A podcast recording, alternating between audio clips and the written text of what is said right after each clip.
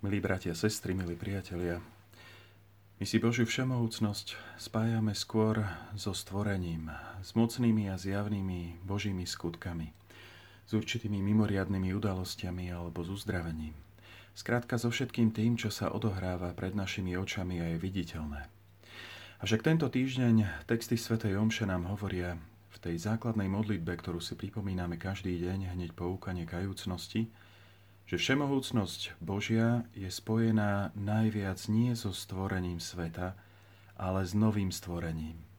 Tá modlitba hovorí, že Božia všemohúcnosť sa prejavuje najviac, keď sa Boh zľutúva a odpúšťa.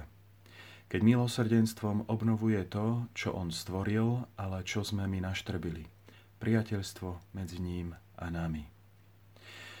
Božie milosrdenstvo v sebe nesie obrovskú moc, ktorá obnovuje, ktorá tvorí čosi nové. Náš spolubrat Dominikán, svätý Tomáš Akvinsky, keď uvažuje nad Božím milosrdenstvom pri komentovaní jedného žalmu, hovorí o tom, že milosrdenstvo je veľké z rôznych aspektov. A on hovorí aj toto.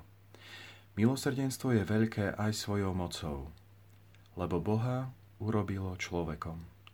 Boha pritiahlo z neba na zem a nesmrteľnému dáva zomrieť. My môžeme len dodať s Tomášom Akvinským, že to všetko urobilo Božie milosrdenstvo preto, aby smrteľnému človeku, mne i vám, dalo väčší život. Aby človeku darovalo adoptívne synovstvo. Avšak aby mohlo Božie milosrdenstvo pôsobiť svojou mocou, potrebuje tiež svojho súrodenca, ktorým je spravodlivosť tak ako v bežnom živote. Aby odpustenie bolo účinné, ten, kto sa previní, potrebuje si najskôr priznať svoju vinu. Tak je to aj vo vzťahu s Bohom. Milosrdenstvo môže pretvoriť človeka, ak úprimne a v spravodlivosti uzná svoje previnenie. Preto napríklad aj pri sviatosti zmierenia rozrešenie, ktoré dostávame, naberá na silu, na sile, je účinné len ako predchádza význanie, ľútosť a predsavzatie. Spravodlivosť a milosrdenstvo potrebujú kráčať spolu. A tak sa skúsme aj dnes um, na seba úprimne pozrieť a priznať si všetky svoje hriechy. Aby Božie milosrdenstvo mohlo konať aj na nás svoje veľké dielo.